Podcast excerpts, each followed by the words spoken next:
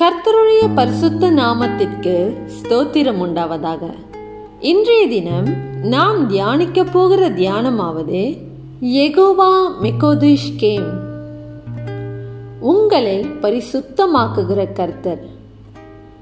இதற்கு ஆதார வசனமாய் யாத்திராகமம் முப்பத்தி ஒன்றாம் அதிகாரம் அதன் பதிமூன்றாம் வசனத்தை வாசிக்க கேட்போம். நீங்கள் என் ஓய்வு நாட்களை ஆசரிக்க வேண்டும். உங்களை பரிசுத்தப்படுத்துகிற கர்த்தர் நான் என்பதை நீங்கள் அறியும்படி இது உங்கள் தலைமுறைதோறும் எனக்கும் உங்களுக்கும் அடையாளமாய் இருக்கும்.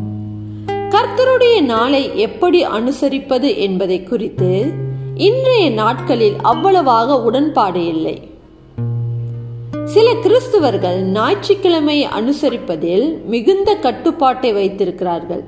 மற்றவர்கள் அதை இலகுவாக பார்க்கிறார்கள். இத்தகைய மாறுபட்ட கருத்துகளுடன் இஸ்ரவேல் மக்களுக்கு கொடுக்கப்பட்ட இந்த ஓய்வு கற்பனையை எவ்வாறு கடைபிடிப்பது? இதற்கு பதிலளிக்கிற எந்த முயற்சியும் ஓய்வு நாளுக்கான அர்த்தத்தில் முழு கவனம் செலுத்துவதாக இருக்க வேண்டும். இஸ்ரவேல் ஜனங்களை பொறுத்தவரையில் இந்த ஓய்வு நாள் தேவன் தான் சிருஷ்டிகர் என்பதற்கான ஒரு அடையாளமாக இருந்தது.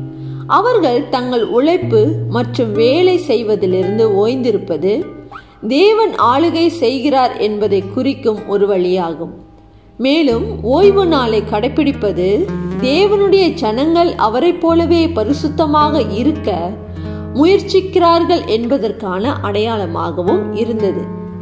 உங்களை பரிசுத்தப்படுத்துகிற கர்த்தர் என அர்த்தம் கொள்ளும் எகோவா மெக்கோதிஷ் கேம் தமது ஜனங்களை பரிசுத்தப்படுத்தினார் என்பதை யாத்திராகமம் முப்பத்தி ஒன்றாம் அதிகாரத்தில் நாம் வாசிக்கிறோம். மெக்கோதிஷ்கேம் என்பது காதாஷ் என்கிற எபிரேய வார்த்தையிலிருந்து வந்தது. அதன் அர்த்தம் தனியாக பிரிக்கப்படுதல் சுத்திகரிக்கப்படுதல் பரிசுத்தமாக்கப்படுதல் ஆயத்தமாக்கப்படுதல் அர்ப்பணித்தல் புனிதமாக்கப்படுதல் என்பதாகவும். இஸ்ரவேல் ஜனங்களுக்கு ஓய்வு நாளை அனுசரிப்பது முக்கியமானதாக இருந்தது போல நமக்கும் கர்த்தருடைய நாளை அனுசரிப்பது அவசியமாகும். தேவனுடைய கர்த்தத்துவம் எல்லாவற்றின் மீதும் எல்லா நாளும் இருக்கிறது என்பதை இது நினைவுபடுத்துகிறது.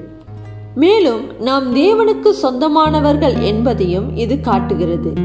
எகோவா மெகோதிஷ் கேம் உங்களை பரிசுத்தப்படுத்துகிற கர்த்தர் என்பதை நினைவு கூறும்படி நாம் கர்த்தருடைய நாளை அனுசரிக்க வேண்டும் என பரிசுத்த ஆவியானவர் நமக்கு உணர்த்துகிறார்.